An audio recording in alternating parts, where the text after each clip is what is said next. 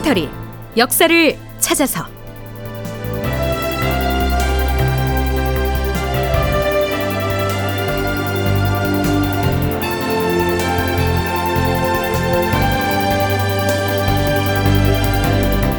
제 1257편 압록강 중강에 국제시장이 열렸다. 극본 이상락, 연출 황영선.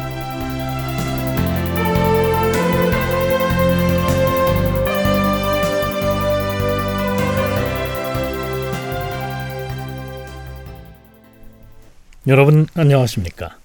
역사를 찾아서의 김석환입니다.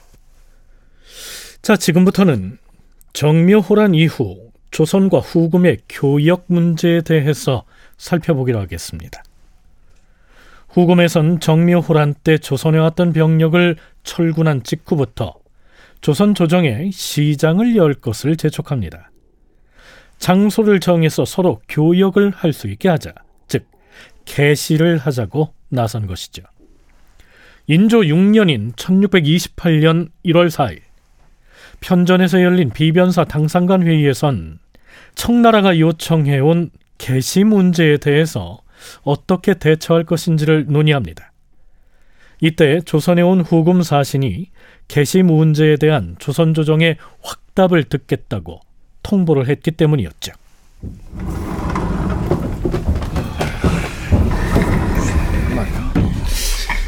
이번에 온 사신이 계시에 대한 확답을 듣겠다고 했다면서요? 아이 개시라는 게 단순히 시장을 열기만 하면 되는 것이 아닌데 그렇죠.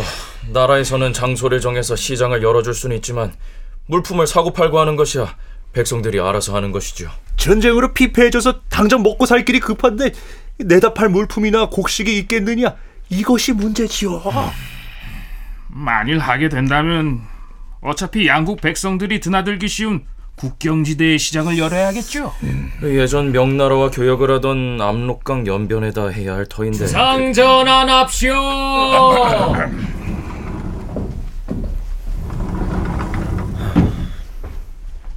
지금 후금 사신이 도성에 들어와 있는데 이번에는 계시에 대한 확답을 듣고 가겠다는 요량인 것 같은데 경들의 의견은 어떠한지 각자 말해보라.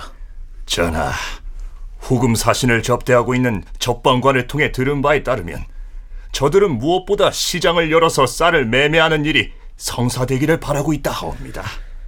압록강 연변에 계시를 하면 후금에서는 평안도나 황해도 지역의 백성들로부터 쌀을 사들이려 할 터인데 그것이 가능하겠는가?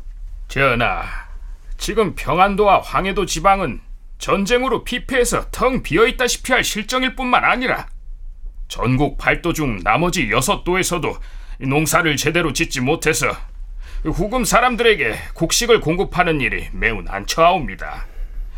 그러한 사정을 잘 설명해서 이해를 시켜야 할 것이옵니다. 저들의 식량 사정이 매우 어려워서 계시를 원하고 있는 바에 우리의 그러한 변명이 통하겠는가? 전하, 이미 후금과는 하늘에 맹세하고 형제국으로서 화친을 약속했사옵니다. 따라서 재난을 당한 이웃을 구제해 주는 것이 마땅한 도리일 것이옵니다. 후금국의 흉년이 들어서 우리나라의 곡식을 사들이겠다고 나섰으니 우리가 외면할 수는 없을 것이옵니다. 주상전하, 전하께서 후금 사신에게 과인이 평안도의 변방을 관리하는 신하에게 명을 내려서 백성들이 계시하는 것을 윤호하고 필요한 조처를 취하겠노라. 이렇게 답을 하시옵소서. 그런데 실제로 저들에게 공급할 곡식은 조달이 되겠는가? 압록강 연변 일대에 있는 강계, 위원, 이산 등의 고을에는 아직도 비축된 군량이 상당히 남아 있사옵니다. 그러하옵니다. 그 중에서 수천 석을 반출하여 눈길에도 운행이 가능한 설마를 이용하여 의주에다 내려놓으면 시장에 내어서 공급하기가 용이할 것이옵니다. 아른대로 하라. 비축된 군량을 전부 다 가져가지는 말고 수천 석으로 한정하여 옮겨다 놓으라. 자, 이렇게 후금과의 교역을 위한 개시를 준비하게 되는데요. 서강대 계승범 교수는 조선인과 여진족이 국경지대의 장소를 정해놓고 이 교역을 했던 내력은 그 연원이 꽤 오래됐다고 얘기합니다. 외란 전부터 전통적으로 여진족 사람들은 이제 농기구라거나 어떤 그 필요한 물품들이 좀 많이 있어요. 쌀도 많이 필요하고. 그러니까 조선에 와서 좀 달라고 무역 좀 하자 그러는데 뭐 아시다시피 조선은 상업이나 무역을 통제한 나라잖아요.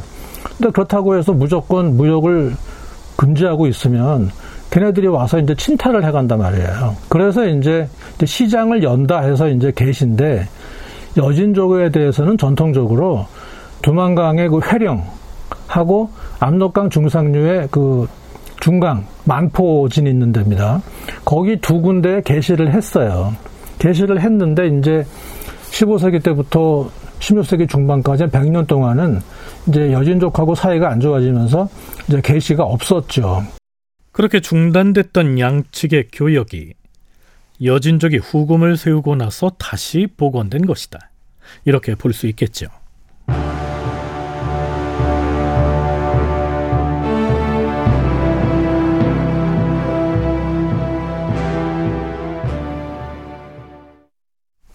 자, 그런데요.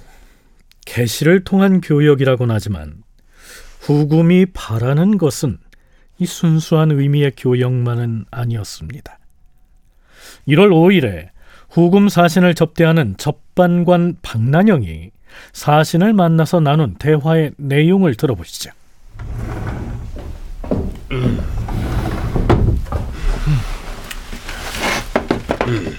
어서 오시오. 그래. 개시에 대한 조선 조정의 방침은 정해진 것이오? 어떻게 하겠다는 것인지 설명을 해보시오. 장이 열리면 조정에서 3천석의 쌀을 시장에 내놓기로 하였소. 그런데 그중 2천석은 시장에서 후금 쪽 사람들에게 매매를 할 것이고 나머지 1천석은 당신네 나라의 홍타이지 칸에게 보낼 것이니 그대 나라에서는 사람들로 보상을 해야 할 것이오. 자, 천석의 쌀값은 사람으로 대신 보상을 하라니 이 무슨 뜻일까요? 후금 사신의 얘기 들어보시죠.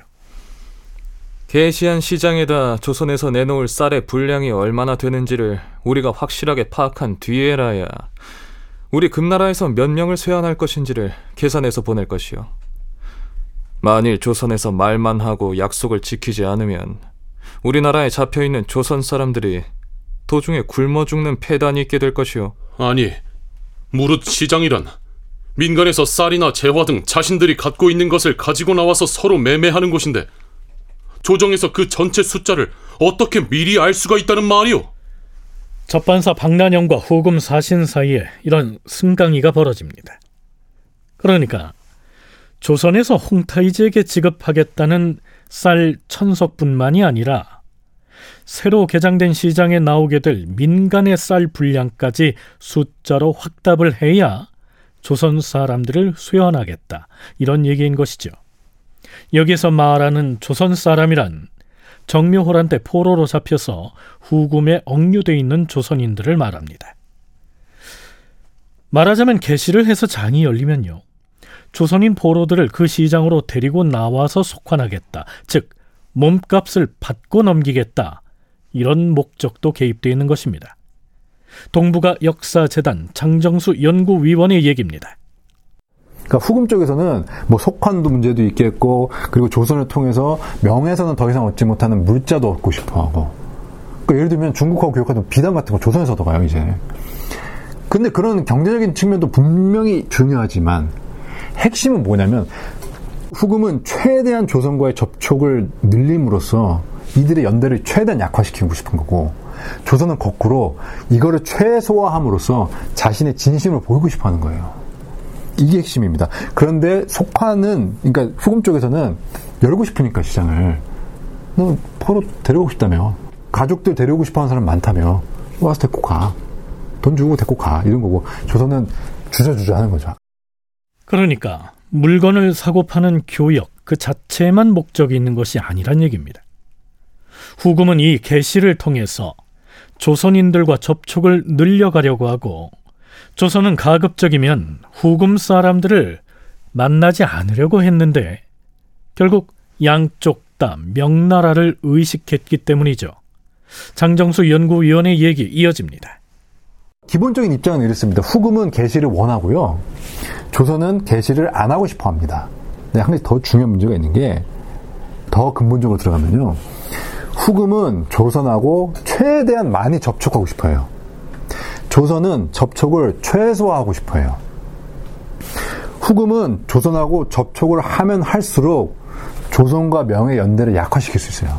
조선은 거꾸로 후금하고 접촉을 많이 하면 많이 할수록 자신의 진심을 의심받을 수밖에 없는 거예요. 지금 회, 화친이 부득이하고 부득이하고 부득이해서 했다고 주장을 했는데 뭐 날마다 만나보세요. 그러면 저쪽에서는 저거 진심이었네 라고 생각할 수밖에 없잖아요. 거기서 갈등이 발생하는 거거든요. 명나라와 일시 전쟁을 멈추고 휴전 상태에 있는 후금으로선 조선과 되도록 자주 접촉함으로써 조선군이 명나라 군과 연합전선을 펴는 상황을 어떻게든 막으려고 했다는 것이죠. 반면에 아직도 명나라에 대한 사대의 의리를 금과 옥조처럼 여기고 있던 조선으로선 후금과 지나치게 밀착하는 모습을 보임으로써 명나라의 의심을 사는 일이 있어서는 안 되기 때문에 시장을 여는 데에도 소극적이었다. 이런 얘기입니다.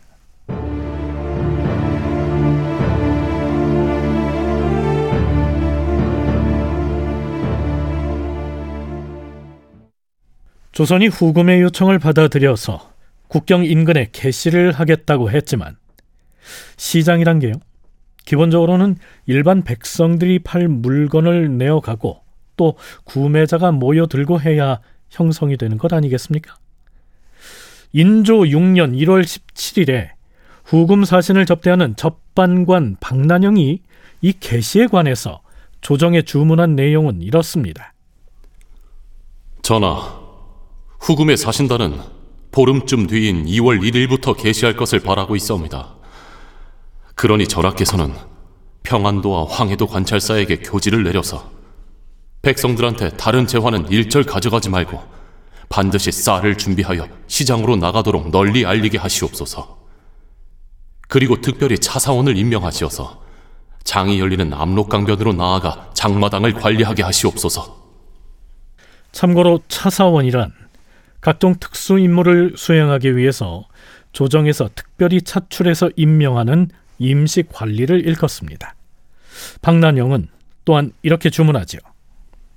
그리고 조정에서도 쌀을 많이 방출해서 용천, 의주의 백성들에게 지급하여 진구함으로써 변방에 곡식이 있게 만들면 먼 곳의 백성들도 재화를 가지고 몰려가서 쌀을 살 수 있게 될 것이옵니다. 조정에서 비축해 놓은 군량미 등을 방출을 해서 국경지대인 평안도 용천과 의주의 굶주린 백성들에게 구호곡으로 나누어 주라. 그러면 그들이 그 쌀을 장마당으로 가지고 나갈 것이고 쌀을 사기 위해서 멀리 떨어진 지역에서도 사람들이 몰려들 것이니 뭐 그렇게 하면 모름지기 이 장마당이 형성될 것이 아니겠느냐. 이런 아이디어를 낸 것이죠. 그리고요, 인조도 박난영이 주청한 대로 시행하라. 이렇게 허락을 합니다.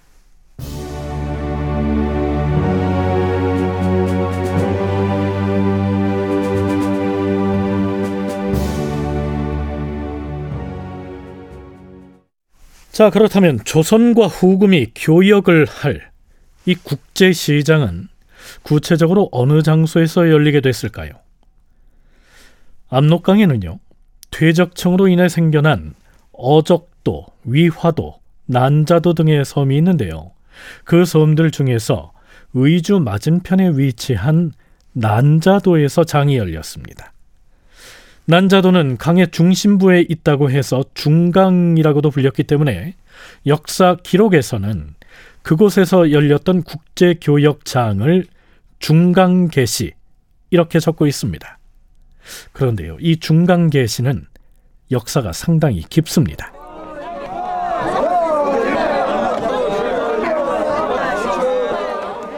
중간 계시는 임진왜란 발발 직후에 부족한 양국을 조달하기 위해 유성룡이 차관하여 발의함으로써 처음 열리게 되었다.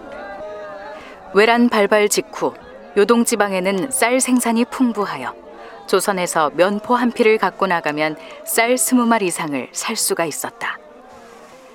당시 조선의 어려운 형편에서 중간 계시를 통한 양곡 조달은 경제적으로 상당한 도움이 되었다. 이 때문에 임진왜란 기간에는 평안도민뿐 아니라 서울 사람들까지도 배를 타고 중강에 왕래할 정도로 활기를 띠었다. 그러나 임진왜란이 끝날 무렵 조선 조정은 밀무역의 작패를 없앤다는 명분을 내세워서 중간계시를 폐지하자고 명나라에 요구하였다. 하지만 명나라의 입장에서는 자국의 상인들에게서 받는 세금, 즉 상세의 수입이 적지 않았기에 계시를 계속하자고 맞섰다. 조선도 시장을 명나라와 반분하여서 상인들로부터 상세를 거두고 있었지만 세수 체계가 미비하고 관리들의 부정 때문에 그 수입이 미미하였다. 조선은 계시를 통해 얻는 세입이 미미한 상태에서 오히려 그 교역마당을 통해 국가 기밀이 유출되는 것을 우려하였기 때문에 시장을 폐지하려고 했던 것이다.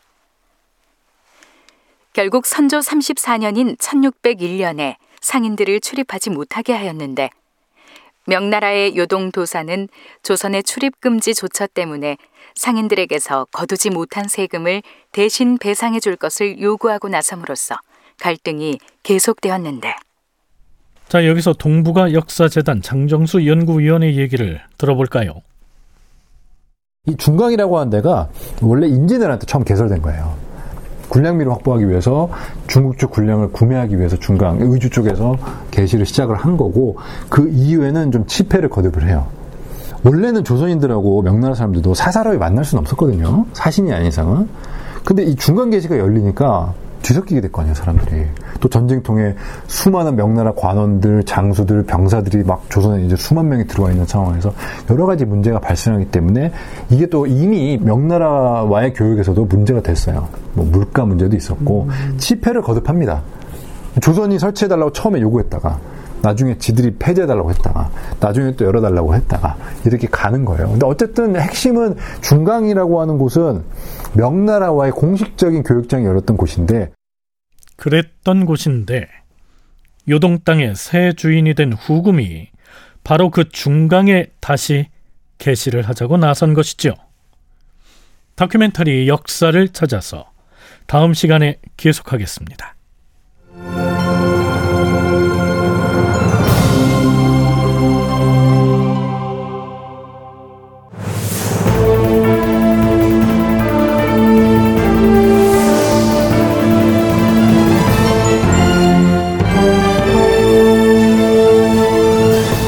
다큐멘터리 역사를 찾아서 제 1257편 압록강 중강의 국제시장이 열렸다. 이상락 극본 황영선 연출로 보내드렸습니다.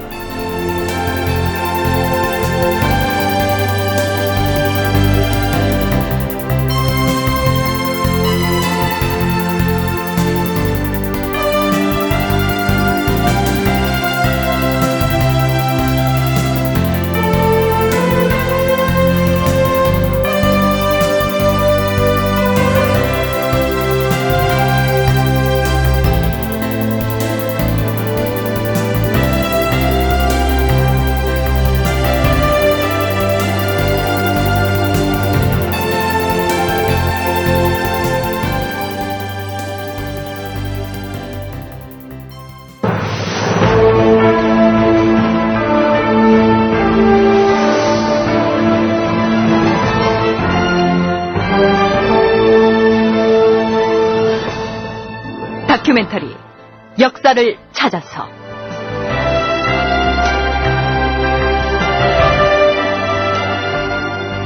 제1편 빗나간 프로젝트 동북공정. 극본 이상남 연출.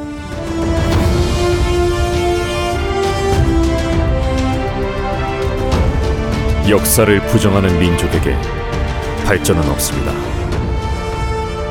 역사를 망각한 민족에게 미래는 없습니다. 진짜 역사를 찾아서.